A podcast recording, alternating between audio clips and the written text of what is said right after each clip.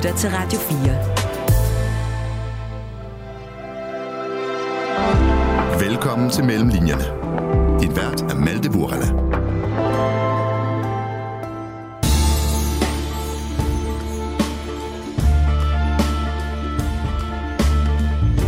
Bogen er jo på en måde både at tilgive mig selv som håndbolddreng, og så tilgive mig selv som queer håndbolddreng.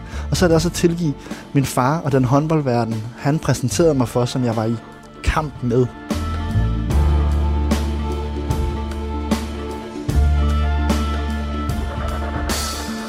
Romanforfatter Malte Tellerup vokser op i en håndboldhal i årene omkring årtusindskiftet. Og han vil være den bedste til at stå på mål.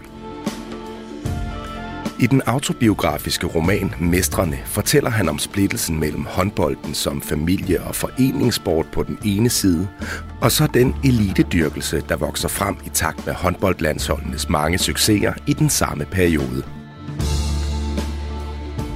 Det bliver også lidt et billede på en tid, hvor at, øh, der ligger sig en tidlig talentudviklingskultur, præstationskultur, vil man også kalde det i dag, øh, ind over det gamle foreningsdanmark.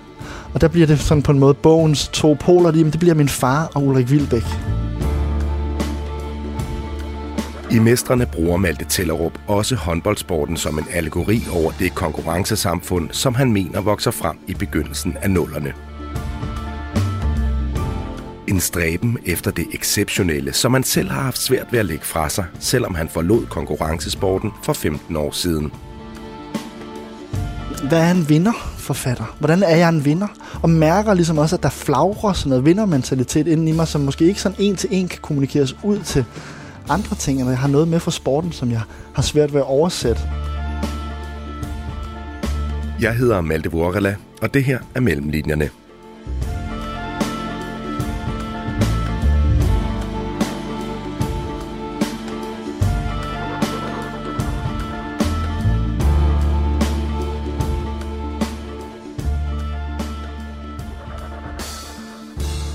Tak fordi, at du vil være med i Mellemlinjerne, Malte. Selv tak. Vil du egentlig kalde håndbold for en smuk sport? Ja, helt entydigt. Okay. Ja. Hvad er det smukke ved den? Jamen altså, det, den, den skøre parabel om det kan jo være, at jeg har, jeg har i mange år haft sådan nogle, øh, nogle fodboldvenner, som har prøvet at opdrage mig til at se fodbold, fordi det skulle være en smuk sport, og det har jeg altid haft meget svært ved at gå ind i. Jeg tror, noget af det, jeg synes er rigtig smukt ved håndbold, det er, at den er så intens og dynamisk som sport. Ja. Og så har jeg selvfølgelig også en ret høj, øh, hvad kan man kalde det, faglighed. Det vil sige, at jeg bliver meget, jeg bliver meget begejstret for små detaljer i løbet af sekvenser, som for folk måske ellers kan falde lidt ud. Okay. Øh, jeg tænker nogle gange på, ligesom at ishockey kan være rigtig svært at se for mange, fordi pukken er så lille. Mm. Så tænker man, wow, man kan slet ikke følge med. Sådan kan håndbold også være et lidt kaotisk og vildt spil, men jeg kan netop rigtig godt lide den lidt kaotiske og vilde energi i den. Okay. Og det er noget af det, jeg synes er ret smukt. Men altså, håndbold, det er jo rasende populært i Danmark, ja. øh, og det er jo også en dansk opfindelse osv., men i nogle kredse bliver den måske også set lidt ned på som sport, at den er for simpel eller for folkelig, at det er klappepølser og voldbeat, og Ja. at det ikke er en, man taler lige så langt og malerisk om, som for eksempel cykelsport osv. Ja, altså der kan jeg jo i hvert fald rigtig godt lide, at vi sidder her i dag og får lov til at tale det lidt op, fordi den der del, den, den, har, jeg, den har jeg konstateret nogle gange, og, og hvis man skal tale om, om det er en smuk sport, så er alt det der, det er jo det udenom sporten. Det er ligesom at kigge på det som, hvad skal vi sige, kulissen og de, øh, de koder, vi, vi koder kulturen ind med det. Øhm, jeg synes jo, det er dramaet på banen, der er det smukke. Ja. Og så selvfølgelig også det, som man måske kan, kan underkende, når man snakker om klappølser og voldbeat, det er den vilde intensitet, der er ved en halv, som man ikke får på et fodboldstadion. Eller, jeg, nu har jeg ikke stået på et bjerg til Tour de France, men altså, en halv er jo et ret umuligt rum, hvor der bliver så frygtelig varmt, og der er så meget larm, når publikum er engageret, og kampen ligesom når nogle vilde højder. Ja. Og um, der er vi jo også et, et specielt sted i Danmark, og det kan man sige, det er der jo mange steder i Europa, men hvis man tænker på store haller i for eksempel USA til, til de store basketkampe, så minder det også mere om stadion. Den europæiske hal og den danske hal også. Den er den lille hal. Altså der er en kompakt, der er tæt luft. Der, er næsten, der kan næsten være sved i luften, når det går rigtig vildt for sig. Og det kan jo være voldsomt og, og mystisk, men det er noget af det, der for mig er meget, meget dragende ved det. Ja. Ja. Og øh, du er jo aktuel med romanen Mestrene, som jeg sidder med her, og den handler en hel del om håndbold. Den handler også en hel del om, om andre ting, og, og det kommer vi selvfølgelig tilbage til i løbet af programmet her. Men skulle vi ikke lige prøve at få etableret, øh, hvor vi sidder? Vi sidder jo hverken i et radiostudie eller i en håndboldhal. Hvor er vi? Jo, vi sidder hjemme hos mig i min øh, toværelses lejlighed i Sydhavn. Ja. Rundt om et spisebord. Ja, hvad skal man sige om det sted her? Jeg har boet et, et lille års tid, og er sådan et, et sted, der lige så meget handler om at få... Et, jeg har et forfatterkontor længere ude på Kulturhuset, og her har mine øh, to børn, som jeg har øh, delt med, med deres mor, øh, en, en base også. Så I det værelse, vi ikke er på, det er børneværelset. Okay. Det, Hvor, hvor er håndbolden henne? Jeg synes ikke, jeg kan sådan få øje på dine håndboldplakater, eller dine håndboldpokaler, eller medaljer. Det er ikke øh, noget, der fylder en hel Nej, masse. altså der kan vi jo sige, at vi, vi sidder også med en, med en øh, håndboldroman, som er en erindringsroman. Det er, jeg, jeg er 34 i dag, og det er mange år siden, jeg sådan har forladt øh, aktiv sport, og, og er heller ikke sådan det store øh, sportsfanatiske menneske, at når man kigger på min vægge, er det ikke de store plakater, der hænger for sporten. Øhm, jeg har alt mit sportsudstyr liggende ude i et skab, og der er lidt, lidt, lidt, lidt tegn rundt omkring, men det er jo ikke det, er ikke det der sådan præger mit liv øh, definerende. Nej, Det, det er heller ikke min indretning. det er selvfølgelig et, øh, Det er mere voksen, sammensat. det er et voksen forfatterhjem, øh, Ja. jeg er på besøg. Ja, øh, jeg tror i. mere, når vi sidder her i dag, så er jeg også jeg er ved at udgive en bog, og jeg får en hel masse bøger, så jeg føler, at jeg har stakke af bøger liggende alle steder, og derfor repræsenterer meget et forfatterhjem. Min, bog, Ja. min bogreol vokser mig over hovedet i øjeblikket. Ja, præcis. Men altså, vi skal jo tale mere om håndbold. Vi skal tale om fællesskaber, også de lidt mandede af slagsen, kan mm. man øh, kalde det. Øhm, vi skal tale om vindermentalitet, og så skal vi tale mere om dig. Men inden vi når dertil, så får lytterne lige en kort præsentation af dig og dit forfatterskab. Malte Tellerup er født i 1989 i Odense og uddannet kant med i litteraturvidenskab fra Københavns Universitet. I 2017 debuterede han med romanen Markløs, og for den bog modtog han efterfølgende Bliksenprisen som årets litterære talent. I 2020 fulgte han op med Hedeselskabet, hvor tre kunstnervenner forlader storbylivet for at bosætte sig i et gammelt husmandsted i Vestjylland. Tidligere i år udkom så hans tredje roman, Spræng Fabrikken, hvor tre andre unge mennesker planlægger og gennemfører et bombeangreb på kemikaliefabrikken Cheminova i Vestjylland. Malte Tellerup har desuden skrevet og talt om håndbold og mandefællesskaber for flere journalistiske medier. Og nu er du altså aktuel med Mestrene, en autobiografisk roman om at vokse op i et sportsmiljø, om familie, håndbold, halvkultur, om at være queer i et maskulint domineret fællesskab og om vindermentalitet i nullerne. Det er i hvert fald sådan mm. forlaget øh, sælger bogen, men altså kan du tilslutte dig den Ja, det, beskrivelse? det, den kan jeg godt. Den har jeg sagt ja til. Så det, det er også sådan, jeg selv ser bogen. Godt. Men jeg tænkte, at vi kunne begynde med at høre lidt fra bogen. Ja. Øh, sådan øh, helt fra begyndelsen, hvor du slår øh, bogens præmis an, hvis øh, du vil læse lidt op. Første kapitel hedder Marit. Da jeg fyldte 29, begyndte drømmene, som jeg senere vil kalde for min Marit. Drømme om at komme tilbage på banen og afløse for Victor, for bror, at varme op med de andre, at spille og excellere og være den kampafgørende faktor. Variationerne er uendelige, altid med fokus på at komme tilbage på banen, gøre comeback, og så vågner jeg med hjertebanken og føler mig som en idiot. Jeg begynder hurtigt at forbande det, hver gang jeg vågner fra en af disse drømme, som jeg begynder at kalde for min Marit, fordi de ikke vil slippe mig. Efter mine to første Danmarksmesterskaber, og jeg ikke engang er fyldt 13, begynder mor at sige til mig, at jeg er født med en guldske i røven, at jeg er født heldig. Men det med guldskeen, som mor kommer til at gentage, mens jeg og min hold vinder og vinder, at jeg har en guldske op i røven. Det betyder også, at jeg er født med lysten til at få noget op i røven, helst noget guld, noget vidunderligt. Men den betydning viser sig helt modsat. For der skal gå mange år, før jeg forstår, hvad det vil sige at begære analt. Jeg skal frygte det, jeg skal skjule mig for det og prøve at klemme ballerne sammen om det. Som vinder viser det sig tidligt. Nu er jeg 31, og jeg ser min gamle målmandsmakker Victor Kuhn Larsen spille Champions League for Barcelona. Jeg sidder på mit kontor og ser kampen, fordi en avis har bedt mig skrive 5.000 tegn om håndbold. Redaktøren har sagt, at jeg må skrive om lige, hvad jeg vil om sporten, for han kender den slet ikke. Jeg sidder på mit kontor og ser kampen og længes helt afsindigt efter det andet liv. Det, der nu føles som det tabte liv, og det er det, der er frygteligt. Min psyke har vendt sig mod sig selv.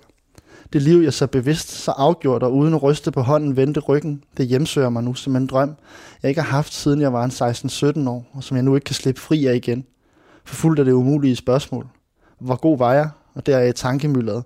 hvordan ville det være gået mig? Tak. Ja, altså, hvor god var du egentlig?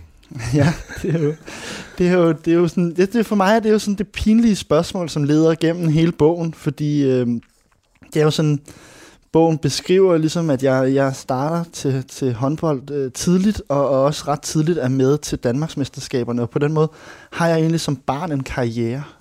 Og da jeg når dertil, hvor man vil sige, nu, har, nu skal man have en reel karriere, karrierevalget står for døren, der har jeg gravet mig selv op i et hjørne af, af mange faktorer, som er det, bogen ligesom prøver at få udredt. Men, øh, men det er jo også der, hvor man rigtig kan se, hvor god er en spiller. Ja. øh, hvor god er talentet? Kan det vokse ind i den professionelle verden? Og det spørgsmål for, forbliver ligesom uafklaret omkring øh, ja, mit sportslige potentiale. Øh, og, og lokker jo så med nogle forskellige fortællinger øh, til øh, i forskellige retninger. Så er der det, som også bogen viser, at der er noget empiri i forhold til jo noget, nogle talentprogrammer, jeg har været på, nogle præstationer, jeg har begået, og hvordan nogle af dem, jeg var på niveau med, har klaret sig siden, men, men som der står ret sent i bogen også, ligesom, at øh, der interviewer en talentchef til det spørgsmål, ligesom, kan man sige om de der unge talenter? Hvornår kan man sige, om, hvor gode de kan være? Og han, han stiller et ret, sådan, synes jeg, ret spændende spørgsmålstegn ved hele præmissen om, øh, jamen, hvor tidligt kan man udpege dem, der skal blive rigtig gode. Ja. Øh, og, og på den måde aflyser han jo ligesom den undersøgelse ret meget ved at sige, jamen det, det kommer vi aldrig til at få svar på. Nej, fordi du stoppede jo på et, hvad skal man sige, kritisk tidspunkt, lige ja. der, hvor du skulle til, at, øh, hvor det blev afgørende for dig ja. på en eller anden måde, hvor du var en ung mand eller en stor dreng i din øh, sene teenageår, ikke? Ja. Ja, altså, mentalt stopper jeg jo som 18-årig, og så har jeg en sådan for mig lidt, lidt sløj øh, divisionskontrakt, som, som allerede er en, af, en afslutning med sporten, så, så det er jo det er sådan på papiret sådan et meget, et, et meget uforløst øh, potentiale, der ligger som grund for, for bogen og for, for den undersøgelse, jeg har inde i spørgsmålet om, ja, hvor god er man? Ja. Og så, øh, så tænker jeg også, det er jo det er formative år, så det er også sådan et spørgsmål, der ligesom vækker erindringsstof. Det er jo, man kan, jeg tænker, mange mennesker kan have den der spørgen tilbage i tiden. Jamen, hvad nu, hvis jeg havde taget nogle andre valg? Hvordan ville det så være gået? Øh, og der bliver det meget pointeret, det med sportslogikken, ikke? Øh, hvis, jeg havde, hvis jeg havde villet det, hvis jeg havde holdt ved, kunne jeg så? Og så kan man sådan puste sig selv op i sådan en lidt sentimental energi om, at øh, ah, det kunne fandme være blevet godt, ikke? Og det er der jo mange, der kan, kan trøste sig ved. Mange har været i sport på nogle tidspunkter, og derfor er det også en meget almindelig fortælling, at hvis man har været sådan lidt god til det, og, og så valgte man det fra, jamen så kan man godt komme til i et lidt svagt øjeblik at svælge i, i sit eget uh, ungdomspotentiale. Ja, præcis. det, det er derfor, jeg kalder det det pinlige spørgsmål, fordi det er noget, de fleste der, der, der går ind i de tanker jo nok lidt gør, hvis de er lidt fulde, eller lidt op at køre, eller lige har brug for at være sådan nostalgiske. Altså, der er sådan nogle ja. energier der, der, men så lad os prøve at være lidt nostalgiske eller tilbageskuende, fordi at du øh, beskriver jo i bogen også, hvordan du begynder til håndbold, og, og, og nærmest hvordan du kommer til verden. Ikke? Ja. Hele din opvækst, så du beskriver, at du voksede op i en rigtig håndboldfamilie. Ja. Hvordan ser sådan en rigtig håndboldfamilie ud? Jamen altså, det er jo, øh, det er jo noget, jeg skriver lidt sådan som en, hvad skal vi sige, jeg bliver, jeg bliver lidt anfægtet af en, øh, en, en rapportage, DR laver under en slutrunde for nogle år siden, hvor de er ude hos en, en såkaldt rigtig håndboldfamilie og interviewer dem, hvor jeg netop ser den der øh, lidt, de snopper lidt nedad efter det, du startede med at sige om den der sådan meget sådan uh, klaphat-agtige håndboldsport. Og så fik jeg det sådan, nej, vi er en rigtig håndboldfamilie. Og det betyder, at det er en familie, der går rigtig meget op i håndbold. Altså på, mine forældre møder hinanden i håndboldklubben. Håndboldhallen er et samlingspunkt i min familie gennem hele min opvækst, fordi begge mine forældre er meget engageret i håndbold. Både min bror og jeg spiller. Øh, vi har, vi, øh, mine forældre bliver skilt, da jeg er seks, og vi flytter forskellige steder hen, flytter skoler, flytter til forskellige steder på Fyn, men vi samles i hallen. Ja. Og hal, kulturen, det at være i hallen, men også det at snakke sproget om sporten, se sporten øh, i fjernsynet, se kampe med, med, de, med de voksnes hold, og i det hele taget ligesom være, jamen være meget sådan, jeg tænker på det som at være meget faglig omkring sporten og tage den enormt seriøst. Ja. Det er det, der ligesom bliver det rigtige håndboldfamilie i det. Og så bliver det jo også sådan en måde, man kan sige, man arver os lidt, eller man, jeg og for så vidt også min bror arver jo lidt nogle forkundskaber eller nogle indgange til en, til en verden af vores forældre, øhm, som ligesom skubber på på nogle bevægelser ind, øh, mod at, at ville mere af det. Ikke? Og det er så også det, du beskriver med, at din, dine forældre bliver, bliver skilt undervejs. Din far flytter tre gange, din mor flytter tre gange, du flytter selv skole tre gange, men, mm. men det med at komme i hallen forbliver en konstant i dit liv, og det er også, når du spiller kamp, jamen så er familien på en eller anden måde samlet igen. Ja. Det er ikke rigtigt? Jo. Okay. Jo. Hvad var håndbold for dig dengang? Hvis man kan sige, det er jo et stort spørgsmål. Ja, men det er jo igen også, det er jo, det er, jo- det er jo et spændende spørgsmål, det har stillet mig selv mange gange, fordi jeg har prøvet at skrive den her bog sådan fra det, fra det indlevede sted, altså prøve at skrive mig ind i, hvordan var det for mig øh, at vokse op i det og være, så derfor så prøve at tage mig tilbage, okay, hvordan var det at starte i som otteårig? Jamen det var jo sådan et sted, hvor for hallen var et ret, mm, for mange måder ret overvældende sted. Altså der var så meget energi, der er så mange børn og voksne, der, der fiser rundt om hinanden, og som er i hallen og træner, spiller kamp, leger, snakker, klæder om. Alle, det- der er så meget aktivitet, så der var, der var enormt meget energi i hallen, og enormt meget tryghed. Der er så mange mennesker, der er der, som tager sig af hinanden, og ligesom jo laver det her foren- smukke stykke foreningsarbejde i at gøre hallen til sådan en slags storfamilie. Øhm, men når jeg tænker tilbage på det, og, og også sådan som jeg har prøvet at skrive det, så er det også et, så er det et sted, hvor jeg ligesom veksler mellem at føle mig enormt tryg, øh, og, og bliver interesseret i at, at kunne, og, og vilde ting. Men det er også et sted, hvor jeg føler mig udsat i den måde, man hele tiden bliver beskuet på. Der er så mange øjne i hallen, der er så meget øh, opmærksomhed, og det, det er egentlig rimelig tidligt øh, noget, jeg, jeg sådan, øh, kæmper lidt med at finde rundt i. Du lytter til Radio 4. Du lytter til Mellem Linjerne, og jeg taler i dag med forfatter Malte Tellerup, som er aktuel med sin fjerde roman, Mestrene, som jeg sidder med her. Og nu var vi lige lidt inde på det med kulturen i hallen. Ikke? Og i håndboldklubben, der er I jo for dit vedkommende jo så en masse drenge, der mm. mødes og træner og I spiller kamp i weekenderne. Og, og for folk, som måske ikke har stiftet bekendtskab med, med halvlivet eller sådan en omklædningsrumskultur, hvad er det for en, for en kultur, som hersker der, eller som gjorde i din ungdom der? Jeg tror, at når jeg tænker på det selv, og det er også noget, der, når jeg prøver at skrive nogle af de rum frem, så er det, at det er jo, det er jo en speciel form for intimitet, især mellem unge drenge, også måske fordi, uden at skulle gå sige for meget om kvinder over for mænd, men det, det, det, det bliver nogle rum, hvor man kan dele enormt mange ting som unge drenge og, og siden unge mænd. Øhm, og, og det oplever jeg ellers er noget, der måske har i den samme periode været, været sådan udfordrende for, for maskuline opfattelser. Så der er, der er meget øh, følelsesladethed, når man ja. deler en kamp, eller man har, man har spillet en kamp, og så går man rundt i et eller andet en stævnehal i skærn, og hvad skal man lave? Man skal ikke rigtig lave andet end at forberede sig på næste kamp. Og der er sådan nogle... Øhm, Øh, der er sådan, der er sådan en, en, en høj oplevelse af, for mig af samhørighed, når man gennemgår forskellige følelsesregistre. Vi græder sammen, vi jubler sammen, øh, og vi driller jo hinanden og, og prøver sociale øh, koder og hierarkier af. Øh, så så det, det er et rum, der kommer til at definere enormt meget for nogle øh, sociale dynamikker. Og i bogen så beskriver du også nogle øh, strabasser, man skal igennem for at, at kunne blive en, en rigtig del af fællesskabet, eller nogle ritualer, øh, kalder du Ja. det. Du beskriver det i bogen også. Øh, Skal vi prøve lige at læse lidt op også? Ja. Altså, øhm, ja, der skal det jo siges, at øh, ja, det, er jo, det er jo noget, der... Hvornår kommer det helt præcist ind, de her ritualer, men der er noget af det, jeg beskriver her, som sådan kommer lidt længere op i, sådan, hvad skal vi sige, den begyndende puberteten, det jeg lige har talt om. Ikke? Der er de, de helt tidlige år, hvor man er tween, som det vel hedder i dag, men, men, men så kommer man også op i noget, øh, noget hvor puberteten blander sig, og der, derfor bliver kønsorganer også øh, interessant. Ikke? Ritualerne. Og så er der jo indvielsen på holdet. Altså man bliver valgt til et hold efter sin indsats på banen, så indlemmet er man sådan set. Det har ikke noget med at blive valgt fra, men som en symbolisk indvielse i det sociale er der ritualerne, lejene. Fra en svunden tid, gætter jeg på, kommer de og siger til den nye på holdet, at nu, til den første fest med holdet, skal du indvise. I klubben er jeg med til to ritualer, røvklask og nøgenløb. Røvklask er til den første fest med andenholdet. Røvklask er oplagt at se som formalisering af den generelle røvklaskende stemning, der hersker i omklædningsrummet. At svirpe hinanden på baller og lår med et vådt håndklæde. Noget jeg lærer i Bolbro og lærer gennem andres overmagt. At jeg kan give igen, men aldrig vinde over de større drenge. At jeg indvilder i lejen velvidende, at det er mig, der kommer mest til skade, mig, der skal flygte rundt. Jeg kommer en gang til at overdrive den leg helt sindssygt med min bror og nogle af de yngre, hvor det er mig, der er den stærke, hvor jeg pisker bror så hårdt med håndklædet, at han bryder hulkende sammen, efter han er flygtet rundt i omklædningsrummet. Og jeg bare har sat alt ind på at ramme ham, straffe ham. For hvad? Det er drillende leg, social hierarki og lidt erotisk med denne klasken hinanden. På samme måde som at pisse på hinanden i badet. En yndet leg i alle omklædningsrum, jeg er i. Parentes. Som senior er der en mand på hvad 38 år. der er sådan den gamle og rutinerede og lidt en slags far på holdet. Og han nyder også lige at snige sig til at pisse på en af sine medspillere, når vedkommende kigger væk under bruseren, så alle skriger og grin. Den, der pisser på en anden under bruseren, ydmyger, men accepterer også den anden. Man er med i det sociale, når man bliver pisset på, men man er under den, der pisser.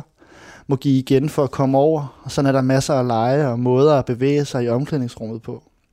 Kigge på hinandens pikke og kommentere, vurdere, parentes Jens kæmpe og lidt skæve pik i Bolbro er stadig og nok for evigt med mig. Drille hinanden, prale med plik, pikken, hvis den er til at prale med, lave helikopteren, eventuelt hoppe op, på, hoppe op på en omklædningsbænk og lave noget helikopter meget tæt på en af de andres hoveder. Sådan noget. Ja, altså Malte Tellerup, det er jo egne oplevelser, øh, du øh, beskriver i, øh, i din roman her.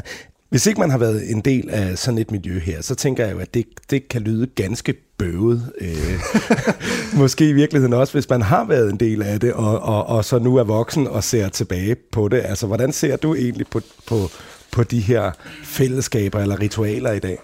Jamen, øh, altså der, der der, der tror jeg, jeg har to sider af det. Det ene har jeg jo ikke skrevet så meget om. Jeg, jeg nævner det kort, at der er jo noget med, man har, man har gjort op mange steder, i, især på gymnasierne, med den slags ritualer, der også har udspillet sig der, som har været stærkt forbundet med en måde, man tænkte heteroseksualitet udspillede sig på, og som har været meget kritiseret de senere år øh, med god grund. Og, øh, og det, det er selvfølgelig i forbindelse med det, de her ritualer også ligger. Altså det på gymnasierne, det er sådan noget med karaktergive øh, Ja, eller udseende. kvinder, der har skulle sidde på en eller anden stol og, og blive kigget på af alle, og så har de fået karakterer, eller skulle give nogle lapdances. Ja, okay. Og forskellige sådan, indvielsesritualer i sådan en heteroseksuel kultur, kunne man sige. Mm. Øh, jeg tror, jeg har været mere optaget af det som biseksuel og queer person, at, øh, at det var noget, som jeg også på en måde, på den ene side har det, jeg, jeg har det meget blandet med det. Og det prøvede jeg at finde mig til rette i, og prøve at tænke netop, som det også står lidt, jamen jeg, jeg tror, jo noget af det kommer til at, at snige sig ind i min egen forestilling om det erotiske, øh, på godt og ondt. Øh, det kan være det kan være sjovt og hot at blive ydmyget, det er der ikke noget farligt i, men det kan også være noget, der kammer over og bliver ligesom noget, sådan at, at ydmygelse eller ødelæggelse bliver forbundet med begæret, og der er det jo sådan, at lejene her også er på en eller anden kontrakt om, at de ikke er seksuelle. Så for mig, der ligesom har, været, har oplevet at kunne nogle gange komme til, de jeg ikke forstod de grænser, der var nødvendigvis med mig selv, så kom til at gå over grænserne, har haft et kompliceret forhold til det rum. Øhm, så føler jeg, at der er noget, man kunne sige, det, er jo, det, det, det kan man jo også, altså hvis man kommer udefra og sige, det, det var der noget mærkeligt noget at gøre, men, men der er også noget, noget flot i det med, at man jo ligesom på en eller anden måde udsætter sig for hinanden for at være med på nogle hold. Altså der er noget med, at man... Jeg kan godt lide lidt ideen om, at indvielsesritualet også er en måde, hvor man siger til hinanden, okay, vi, vi faktisk vi vil gå langt for det fælles her. Og noget af det, noget af det man, måde, man så starter med det på, det er sådan en symbolsk ydmygelse, som alle har været igennem, og man giver til hinanden. Og det, jeg har i hvert fald ikke sådan et, et, et, et blik på det, hvor jeg i dag er sådan, det var godt nok helt whack. Men altså, der er jo nogle ting i det, der, jeg tror, jeg mere har lyst til at, at vise det i sit, øh, for mig, blandingen af, at det er en, en skøn, både sådan social øh, leg, og som jeg også står, jeg har ikke slået mig så meget på det, og så nogle af de ting, som, som jeg måske peger det sammen med i forhold til, hvordan jeg har kæmpet med at øh, finde mig til rette i min egen seksualitet, som, som jeg også tror, jeg ligesom sporer tilbage til nogle af de der øh, ritualer. Ja, fordi du beskriver jo, at det også er i den her periode i din tween-år, eller i din, din, din sådan, puberteten, at det også er der, du begynder at få, hvad skal man sige, øh, blik for, at du også er tiltrukket af mænd, og ikke kun, eller af drenge, og ikke ja. kun af, af piger, ikke? Jo, jeg tror, man kan sige, det bogen så beskriver, det er jo sådan, jeg tror, jeg lærer egentlig det blik rimelig tidligt, men det er de år, der, der begynder jeg at lære også, at det kan være farligt, og det kan være forkert. Ja. Og fordi jeg bliver forelsket i nogen, som, som jeg oplever i hvert fald, lukker det ned og, og, og gør... Øh, der, der opstår skam imellem os, kan man sige. Øhm, og det er noget skam, jeg tager med mig, som bygger op hen igennem livet, og ham har, som har, som har kostet lidt kræfter at gøre sig fri af. Øhm, og det er jo, der er det i hvert fald vigtigt for mig i det arbejde, at det handler om at prøve at tilgive det hele. Tilgive mig selv, og også tilgive miljøet, for det, det er, ikke, det er ikke dårlige intentioner, det er lige så meget en, en tid og en kultur, hvor man må også sige, i slut 90'erne, der var der meget få øh, forbilleder, eller øh, eller visioner for, for in, social inklusion, der også rummede LGBT plus mennesker. Altså, det var jo noget, der var meget spædt i den samfundsudbredning, som, som vi har set i, over en lang årrække. Øh, jeg har skrevet lidt om at have, at have haft Brad Pitt i Troy som forbillede i bogen også, som jeg tænker, som jeg selv tænker er en sjov, sjov figur, fordi at, at han er så, så super sexet en, i den film, øh, Achilles-figuren, men han er også blevet skrevet ud af den oprindelige myte, hvor han var biseksuel og havde en relation, der var seksuel på en eller anden måde, eller erotisk til, til sin ment, menti uh, Patrokles. Uh, så, så prøve ligesom at, at holde det der lidt oppe, og måske bare tage det frem i lyset. Det skal man heller ikke skamme sig over, at man, man har lavet ritualer med hinanden, der, gik, der var lidt intense. Nej. Ligesom man heller ikke skal skamme sig over, at uh, andre uh, lyster Nej, men man kan sige, at, at det at være queer-person eller, eller øh, biseksuel, det var ikke noget, der passede ind i populærkulturen for eksempel. Der var ikke så ja. mange forbilleder, men, men det var vel heller ikke noget, ja, man kunne skilte med i sådan et øh, fællesskab der i... Øh... Nej, der tror jeg egentlig, det, det, jeg synes, den, den del af det synes jeg er spændende, fordi jeg havde det som om, at det fællesskab var egentlig på mange måder ret queer. Altså, der var plads til ret meget kærlighed mellem mænd i forhold til, hvor jeg ellers følte, jeg kunne navigere i den, det samfund, jeg var i. Øhm, men der var helt klart den der sådan moralske idé om, at hvis man er man er her, så er vi også heteroseksuelle, så den rigtige seksualitet, den er ligesom kategoriseret og, og rammesat, og ser ud på nogle bestemte kodede måder. Og så, havde jeg, så tror jeg, jeg har oplevet det som om, at der også er noget, der er plads til en sådan ret sådan blød øh, sårbarhed i de der store følelsesladede rum, det kan være, at være så meget sammen. Ja. Øh, mænd og mænd, eller drenge og drenge, er det jo. Ja, og, og, og ikke fordi, at det her øh, øh, som sådan skal handle om mig, men jeg er også selv vokset op i sådan en halvkultur. Det var godt nok, jeg spillede ishockey, og, men noget af det mindede om. Øh, ja. Jeg tror ikke, det var så systematiseret, de her ritualer her. Det var mere en fluernes herrestemning i omklædningsrummet på en eller anden måde. Øh, og når man, så kan man godt sige, at det var jo bare drenge i omklædningsrummet, men der var jo nogen, det gik ud over på en ja. eller anden måde. Så jeg grænskede også sådan lidt min, min hjerne. Var det egentlig nogle sunde fællesskaber den der gang? Og jeg kan ikke komme i tanke om nogen, som som måske øh, kunne have et være tiltrukket af deres holdkammerater. Eller sådan. Det var ikke noget, man skiltede med i det Nej. miljø i hvert fald.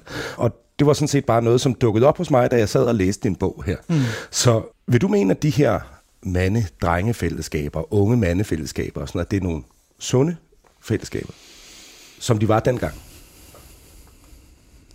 Øhm, Altså, det vil nok være mit udgangspunkt. Det er, at det er sunde fællesskaber, men man, man, jeg oplevede, at man manglede hjælp, og man, man manglede helt klart den side af det, at forstå, at seksualitet kan udfolde sig på mange måder. Også omkring den slags fællesskaber. Og det er jo, det er jo måske også derfor, jeg startede med at snakke om forskellen mellem mænd og kvinder, for det er jo specielt, at man i dansk kvindehåndbold havde så tydelige queer-personer tidligt, altså i 90'erne, Anja, Camilla Andersen og nogle af de andre store stjerner, der var omkring kvindelandsholdet, viste jo ret tydeligt, at det kan man godt forene.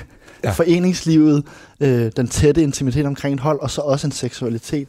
Øh, så jeg føler helt klart, at der har været en, øh, en mangel i den, øh, den hvad skal vi sige, maskuline side af den kultur, øh, som jo så har den større strukturelle øh, slagside, at, at, at, at oplever man så at have den seksualitet, jamen så føler man sig ikke rummet af, af det fællesskab. Men det tænker jeg ikke nødvendigvis gør fællesskabet usundt. Det er mere sådan, det er nok, det er nok lidt mere langsomt okay. i, den, i den forandringskultur, man, der, skulle, der skulle udspille sig, og som udspillede sig i de år, som vel så stadigvæk på en eller anden måde udspiller sig. Ja, og så var det måske en anden tid. Det kan man jo sige, ikke? Og, og vi har også, både LGBT-foreningen har lavet en stor udredning om, hvordan kan man få mere LGBT inklusion ind i de forskellige sportsmiljøer. Det, der tidligere hed DHF, som nu hedder Dansk Håndbold, de har lavet en stor Øh, sådan vision om at, at gøre, prøve at få implementeret nogle ting, altså at man, man jo er interesseret i, netop fordi håndbold og foreningsliv er så meget baseret på social inklusion og på at kunne rumme folk med mange forskellige slags baggrund, og så blive bedre til den, øh, den form for inklusion. Og der må man jo så konstatere, at der, der mangler stadig noget ikke? Øh, på forbilledssiden. Især har vi, har vi stadig meget få, hvis næsten ingen mandlige sportsudøvere, som kan føle sig trygge i at være ude med deres seksualitet.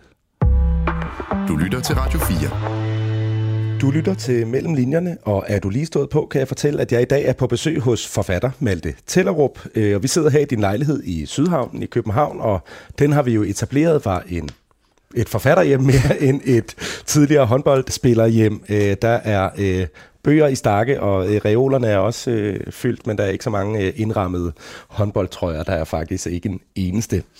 Øh, nu øh, ved jeg jo, at du har kontor ude i byen, og ja. at det er der, du sidder, når du, øh, når du arbejder osv. Øh, men jeg vil alligevel gerne øh, tale med dig lidt om din, din arbejdsproces, og, Og vi taler jo om de nye bog, Mestrene, som er skrevet på mange af dine egne erfaringer, men, men rummer den også elementer af research?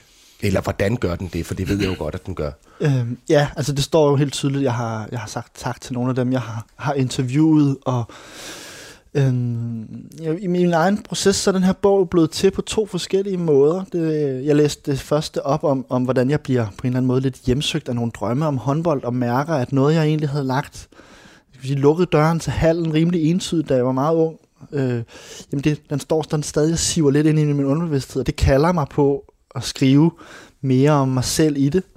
Øhm, men jeg bliver også inviteret af Dagbladet Information øh, under en slutrunde til at skrive et hopskud om Mikkel Hansen. For, øh, undskyld, skrive et digt om Mikkel Hansens hopskud. skrive et hopskud. Fordi de har konstateret, at der er ikke så mange, der skriver om det her håndbold, som, der, som vi virkelig excellerer i de her år, og der tager det alvorligt. De havde fundet ud af, at det gjorde Claus Riffbjerg en gang i 60'erne, og, og det var lidt spændende. Så der var sådan en, et tidligt, så blev jeg inviteret ind i noget kulturjournalistik, som jeg ikke ellers har altså, det er ikke min ambition at være kulturjournalist. Så jeg brugte lidt den opfordring og nogle følgende opfordringer, jeg fik til at skrive ind i forskellige medier, som en del af en skriveproces. Ja. Hvor jeg skulle prøve at skrive, jamen så prøver jeg at skrive om Mathias Gissel, en ung ny øh, stjerne, der er på, øh, på højre bak-positionen i håndbold. Hvordan spiller han? Hvad er det der med ham? Og hvad er det med de danske målmænd i øjeblikket? Jeg var selv målmand i håndbold, så jeg prøvede at skrive noget om målmandens plads og nogle af de fuldstændig vidunderlige målmandsstjerner, øh, vi har øh, i Danmark. Og sådan ligesom gået kulturjournalistisk til det, så der har været tidligt sådan en vekselvirkning mellem, at jeg prøvede at skrive meget sådan personligt og erindret tilbage i mig selv, øh, og så informere det med nogle andre genrer. Og her var kulturjournalistikken en, men øh, der er meget bogen, og, og egentlig også min egen opfattelse af den tid, jeg var i håndbold, har på en eller anden måde været sådan en, en lidt en, jeg har haft sådan lidt en, en, en låst fornemmelse af, at der var, der var et eller andet, der gik skævt, især i mødet mellem foreningskulturen og vindermentaliteten. Jeg følte mig enormt, altså jeg var enormt stærkt forbundet til at ville vinde. Jeg har en meget stærk indre trang til at forbedre mig og, og være, øh, øve mig at opøve det. Og det kom til at clashe lidt, især med min far, som ellers var en meget dedikeret håndboldforælder. Altså fordi han var rundet af en anden kultur? Ja, altså det, det, der ramte jeg, tror jeg, ligesom jeg følte, at erindringen, den ramte en eller anden mur i forhold til, jeg kunne godt lige konstatere, at der var nogle smertepunkter, der var nogle steder, når jeg skrev mig hen, så begyndte jeg bare at græde, det var svært at være i, og jeg kunne ikke blive klogere på det. Og så tænkte jeg, okay, men der er, også, der er jo nogle større linjer i det her, der er også noget kulturhistorie. Hvad er det egentlig, min far sagde, som har generet mig tidligt? Det var især det her med holdånd og socialitet og loyalitet over for en klub. Og på en eller anden måde, når jeg, jeg havde af, affaret lidt som, som sentimentalt, da jeg var yngre. Og så tænkte jeg, okay, det findes, jeg tager det alvorligt. Og så ligesom tænkte, så laver vi klassisk roman research. Så interviewede jeg min far, interviewede også en håndboldhistoriker, for at sige, jamen, hvad er det for nogle strukturer, der har været i håndboldens udvikling, især fra 60'erne og op til der slut 90'erne. Ja. Øh, min far er et punkt, en håndboldhistoriker og en talentchef, øh, og en, øh, også en håndboldjournalist, som nogle af de kilder, jeg har brugt til at prøve at tegne et lidt større billede af, at noget af det, jeg føler som noget indre drama, og som også er ligesom bogens drive, det er det der indre drama mellem at være, føle sig som nummer et, eller kæmpe for at være nummer et, og så også føle sig flagrende og lidt forvirret i, hvor, hvor går man hen. Jamen, det bliver også lidt et billede på en tid, hvor at, øh, der ligger sig en tidlig talentudviklingskultur, præstationskultur, vil man også kalde det i dag, øh, ind over det gamle foreningsdanmark. Og der bliver det sådan på en måde bogens to poler, jamen det bliver min far og Ulrik Vilbæk. ja. Fordi min far har været den her meget dedikerede øh, håndboldtræner og, og selv spiller, men også især træner og leder og frivillig i Arbejdernes Idrætsklub i Odense, og, og har været engageret i en håndbold, jo, som jo ikke var som var politisk. Det var eksplicit arbejderklub, og de havde en arbejderturnering. Han var på arbejdernes landshold øhm, ved siden af de officielle landshold, så der har været de der øhm, strukturer, som ligesom, okay, men så det, er jo, det, er jo, det var jo noget helt andet, end det jeg havde oplevet, halvkulturen var. Ja. Og så kunne jeg, tror jeg, jeg kunne bruge det til at prøve at fortælle historien lidt mere... Øhm, jamen, bedre udfoldet, eller faktisk også få lidt, lidt luft til det der smertepunkt, hvor jeg bare kunne mærke, at der var et tidspunkt med en, med en ligatræning, hvor min far sidder på sidelinjen som den eneste. Jeg rykkede op for tidligt for at træne med liga, som bare gjorde så piv ondt. Og hvorfor var det, det gjorde ondt? Jamen, det var jo blandt andet, fordi at han, han sad der og var skidestolt, men han repræsenterede også den lidt bløde verden. Den, den der, hvor det handler mere om at være hele mennesker og passe på hinanden i en stor klub, Øhm, i, et, I et tidspunkt i mit liv, hvor jeg var sådan, havde presset mig selv op imod, nu handler det kun om at vinde. Det handler kun om at blive bedre og bedre og bedre.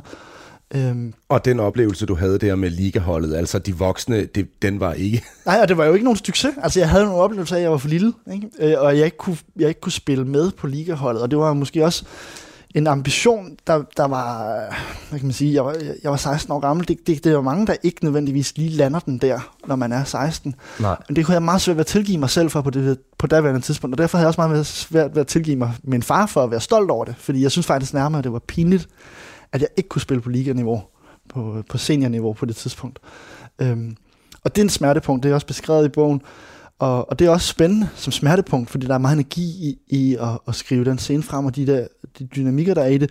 Men det var, jeg synes, det var rigtig spændende, sådan research-delen at sige, noget, der sker lige der, det er også, at der sidder Arbejdernes Idrætsklub og OH77 og Bolbro og det gamle Forenings Danmark, ligesom i lige på det tidspunkt, hvor der skal tages nogle rigtig skarpe karrierevalg på en, øhm, på noget, der er i gang med at blive professionalisering. Øhm, og jeg følte mig fanget mellem de to. Det, det var to forskellige måder at opfatte håndbold på, der sad i, der var i rummet samtidig. Ja. Så, så det var ligesom reelt nok. Øhm, Men så ja. har du så i, i, i forbindelse med at skulle skrive den her bog her, øh, så sat dig ned med din far og talt de her ting igennem. Ja. Hvad har det, har det givet noget andet end det, der så står på siderne, eller der er kommet en bog ud af det? Ja, altså, øh, jeg tror der jo faktisk, øh, det er, altså personligt har det givet sådan, at jeg tror, vi begge to forstår hinanden bedre, og hvad der skete på det tidspunkt. Jeg har fået en større forståelse for det, han er rundet af, den, det, som jeg jo i min ungdoms overmod affejede som sentimentalt, sætter jeg mere pris på, og kan, kan skrive det frem, også i bogen, finde, find energien, som han fortæller det, lidt til også at skrive med begejstring om, om nogle historier, jeg ellers havde haft det vanskeligt med. Øh, så der er helt klart en, et, et, bogen er jo på en måde både at tilgive mig selv som håndbolddreng, og så tilgive mig selv som queer håndbolddreng, og så er det også at tilgive min far og den håndboldverden, han præsenterede mig for, som jeg var i kamp med, mens jeg var i min egen håndboldverden. For ligesom også at kunne sige, at der var, en, der var nogle, nogle, nogle skismager, der brød lige der i den tid. Og der bliver krøllen på halen jo på en eller anden måde, synes jeg, for mig ser øh, den, den, den ret inspirerende samtale, jeg har med en talentudvikler i dag, som ligesom prøver at i talsætte, man groft sagt kan sige, et møde mellem de to ting, der er lidt konflikter der imellem mig, og sige, at i dag, hvor vi er med, med talentudvikling og foreningskultur, jamen der har vi brug for i højere grad at fokusere på de bløde klubværdier, også for de bedste talenter. Ja.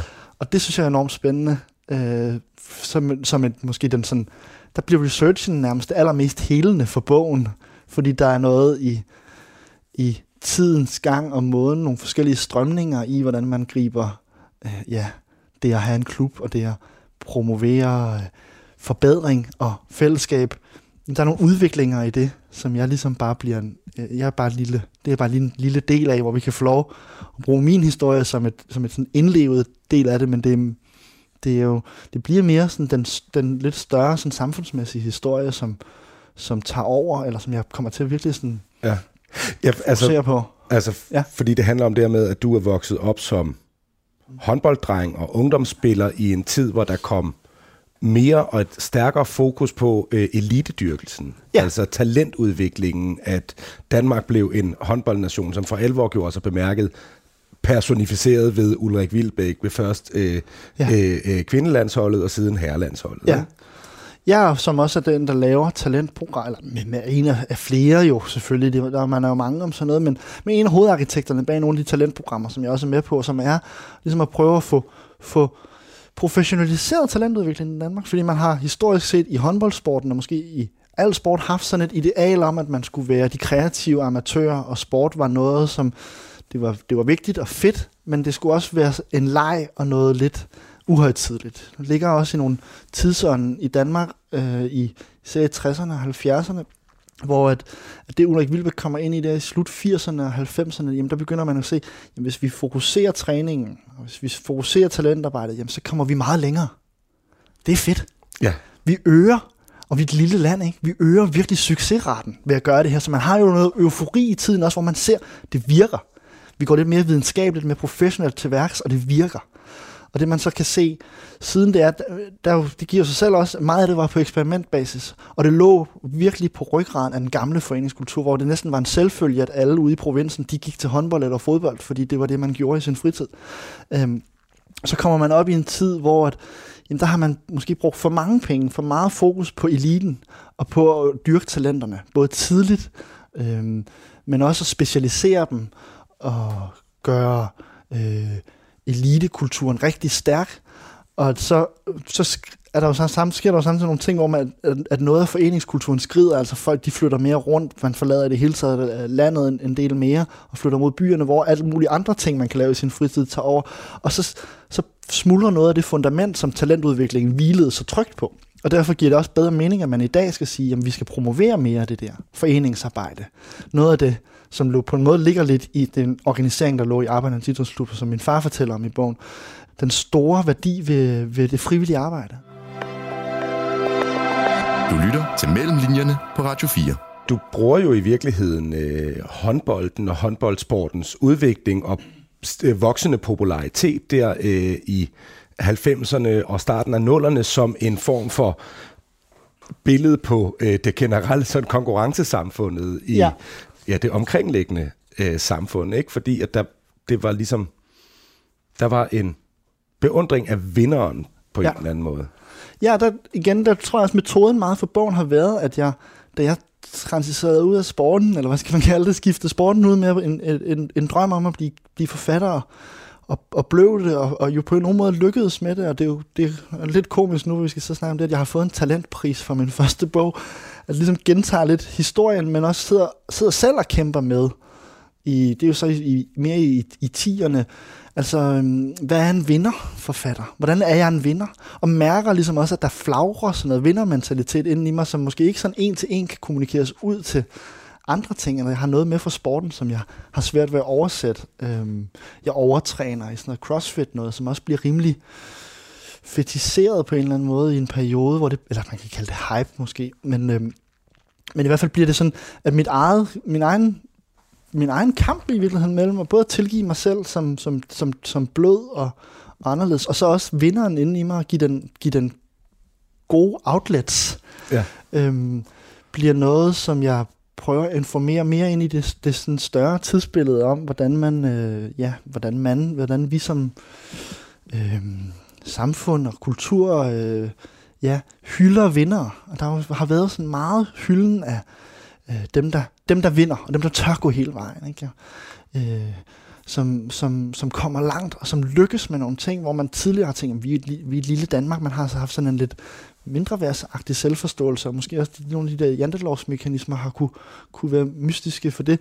Så, så der bliver jo sådan en liberaliseret sådan eufori over, hvor meget succes man kan, man kan skabe som dansker. Hvor, øh, danske kunstnere i verden, danske sportsfolk i verden, danske iværksættere, virksomheder. Det er sådan, hylder vi vinderne. Og det, er jo, det kommer jeg til at, til at tænke med ind i, at, at, at der, der, der kommer det også til at stikke af lidt i samme, i samme logik, som den der præstationskultur kan stikke af. Altså at, at, at en vinderfortælling er sådan en ekstremt snæver fortælling om nogen, og det er tit, det er næsten altid nogen, som har haft det rigtig svært. Ja. Og så har de overkommet alle farer. Man kan jo næsten godt, man bare siger det, så er det jo næsten altid et eventyr, der bliver fortalt på den måde. Og det er jo en flot fortælling, og det er også en flot fortælling at nyde.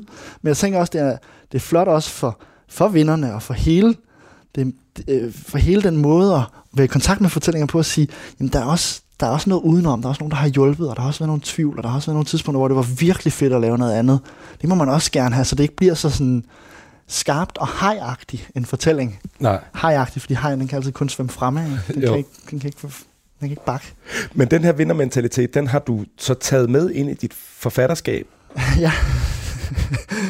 det føles sig selv føler jeg er fjollet. Altså, jeg, i hvert fald i, i bogen er også lidt en undersøgelse af, hvordan kan man hvordan kan jeg egentlig, eller også på, i håber om, at det også kan inspirere nogle læsere til at tænke over det, men hvordan kan jeg tage de værdier fra ja, øhm, talentudvikling, vindermentalitet til mig, som er gode, og som er med til måske at promovere og ture satse, øh, og ture træne, ture øve sig, ture fejle undervejs og blive ved. Øh, og sætte nogle mål, øh, som man gerne vil nå, og, og, og gå efter dem. Og så på den anden side også ligesom at, at kritisere lidt den energi for nogle gange at blive meget selvoptaget og snæver, og på, for mit eget vedkommende jo også kan føles lidt som en besættelse af at kontrollere tingene og gå mod, øh, gå mod sejren. Mm. Og, og især fordi det føles fjollet, at hvad, hvad er sejren nu? Nu, nu bliver jeg ikke Danmarksmester. Nej, men er du, en, er du en vinder som forfatter? Du har udgivet din fjerde roman nu her. Men det, det, der er det klart også, at jeg, jeg, jeg, jeg, jeg tror også, jeg konfronterer det her i mig selv på nuværende tidspunkt, fordi jeg vil jo faktisk gerne bare være tryg ved, jeg kan rigtig godt lide at skrive, jeg kan godt skrive, jeg kan godt udgive bøger, jeg, jeg nyder det arbejde, der er i det, men, men hver bog skal ikke være et spørgsmål om, om jeg, om jeg har klaret den eller ej. Det er ikke en bedrift. Jeg kan da godt kigge tilbage på både de, de to første bøger, jeg havde der, der var jeg super skuffet over, at det ikke var blevet en strålende succes. Men de, Men de blev, blev fine succeser, og de, de har klaret det fint, og det har ikke... og, og anmeldt i landstækkende dagblade. Det, og, øh, det er mere, at et inde i mig selv kan det, kan, har det nogle gange kunne blive oversat til sådan nogle lidt mørke, selvdestruktive energier også, hvor intet bliver godt nok. ja. Ja. Og at der har nok har været nogle lidt svære, og det er jo nok også for min egen regning, og ikke så meget for samfundets regning, men nogle lidt svære forbindelser mellem nogle af de usikkerheder, jeg havde i at øh, forme min egen identitet, og stå ved min seksualitet, og være tryg med, hvordan den var. Og så at som modpol med ikke at kunne finde det ordentligt, jamen så fokuserer enormt meget på at vinde, og på at blive bedre, og på at træne mig selv til at blive bedre. At, øh, jeg vil gerne have sådan en, nu bliver det bliver sådan helt, helt sådan buddhistisk, men altså sådan en, en bare, bare, altså ærligt, en, hel, en, en mere hel tilgang. Helet tilgang. ja.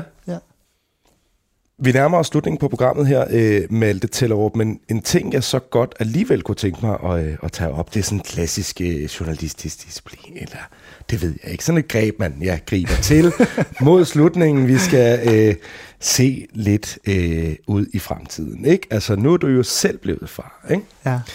Skal dine børn så også øh, være sådan nogle håndboldbørn?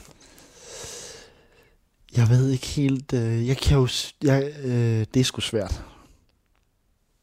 Det er svært, fordi jeg, jeg, jeg prøver faktisk, jeg prøver stadig at finde en god balance i at gå op i at spille og konkurrere. Det er noget, jeg mest holder mig fra, fordi jeg bliver grebet af en form for vinderdjævel i nogle ret harmløse situationer. Og det vil jeg helst ikke give videre til mine børn. Men jeg kan jo se rigtig mange kvaliteter ved sport, og hvis de vil ting, så skal man jo som forældre øve sig på at støtte dem, også selvom det ikke var det, man tænkte, de skulle. Øh, så kan jeg sige, at jeg har haft min yngste, ældste med til fodbold lige herovre, øh, hvor jeg var rigtig glad for den tilgang, de havde, som var så optaget af, at man skulle lege, man skulle have det sjovt, og man måtte komme og gå. Og det var, man, kunne ikke, man kunne ikke vente længe nok med at spille kamp og vinde. Så den, den, den side af det, tror jeg, fylder rimelig meget for mig i forhold til, at jamen, sport handler jo, og sportsfællesskaber kan enormt meget, og det kan også blive et, et leverage til en karriere og til en drøm, og nå en drøm. Det vil jeg gerne støtte mine børn i, hvis de vil. Men for rigtig mange er sport også bare muligheden for at lære, en, lære at udfylde sig kropsligt og have det morsomt. Og det vil jeg rigtig gerne give dem. Ja. Fordi det synes jeg stadigvæk er sjovt. Ligesom jeg er meget krop, og det er en, det, det, det, er jo en, det tænker jeg er en kvalitet, man kan have med fra sådan sportsfællesskaber. At faktisk være meget nede i kroppen og, og nyde, hvad den kan og ikke kan på en eller anden måde. Ikke? Jo. Hvad, hvad for en slags halv far øh, håber du, at du bliver? Eller tror du, du bliver? Eller frygter du, du bliver? Altså, jeg, altså, jeg går stadig ind i en håndboldhal, og så bliver jeg grebet som en djævel, der har lyst til at sidde og råbe og skrige. Så der er helt klart noget med, at jeg skal, hvis, hvis vi kommer dertil, hvor en af mine børn øh, vil spille håndbold, og jeg skal ind i en hal, så vil jeg gå ind i det og tænke, jeg skal tige stille. Altså, det jeg skal, bekymrer dig, at jeg skal, du... holde, jeg skal virkelig holde igen her. Ja, fordi jeg du har bliver den virkelig der... medrevet af det spil. Og, øh, og det ved jeg jo også, det, det siger talentchefen også, at noget af det, der kan være rigtig svært for børn i sport, det er, hvis deres forældre fylder enormt meget og, og læser meget ind i det øh, tidligt. Og det, er, hvis, det forstår jeg ligesom har måske har været en større problemstilling, siden jeg slap sporten, at, at forældrene har stået meget og pisket stemninger op på, på sidelinjen. Men det, det skriver jeg også noget om, at noget af det, der kan være det lidt mystiske i nogle af de tidlige år i min egen opvækst. Så, så det vil jeg helst, det vil jeg virkelig gerne undgå at give videre. Vi må øh, se, hvordan det går. tak fordi, at du vil være med i Mellem Linjerne, Malte. Selv tak. Malte Tellerups roman, Mestrene, den er udkommet, og det er den på forlaget Lindhardt og Ringhof. Mellem linjerne er tilbage om en uge, men du kan som altid finde tidligere udsendelser i Radio 4's app, eller der, hvor du ellers finder dine podcasts. Jeg hedder Malte Vorela. Tak fordi du lytter med. Man har en død mand i et badekar på et hotelværelse. Krimiland genåbner sagen om et mystisk dødsfald i toppen af tysk politik. Der er ikke nogen som helst sådan umiddelbare synlige indikationer i retning af, om han er blevet myrdet, eller om han er begået selvmord. Genstand for genstand gennemgår Christoffer Lind og Anders Oris hotelværelset for spor. Livet er påklædt. Barsel, han har skjorte og slips på. Hvis vi begynder med at fokusere på badekarret og på livet, så har han ikke sine sko på. Han har ikke nogen sko på. Lyt til Krimiland om Uwe Barschel i Radio 4's app, eller der, hvor du lytter til podcast. Radio 4. Det her, det, øh, det vil blive et mysterium. Ikke så forudsigeligt.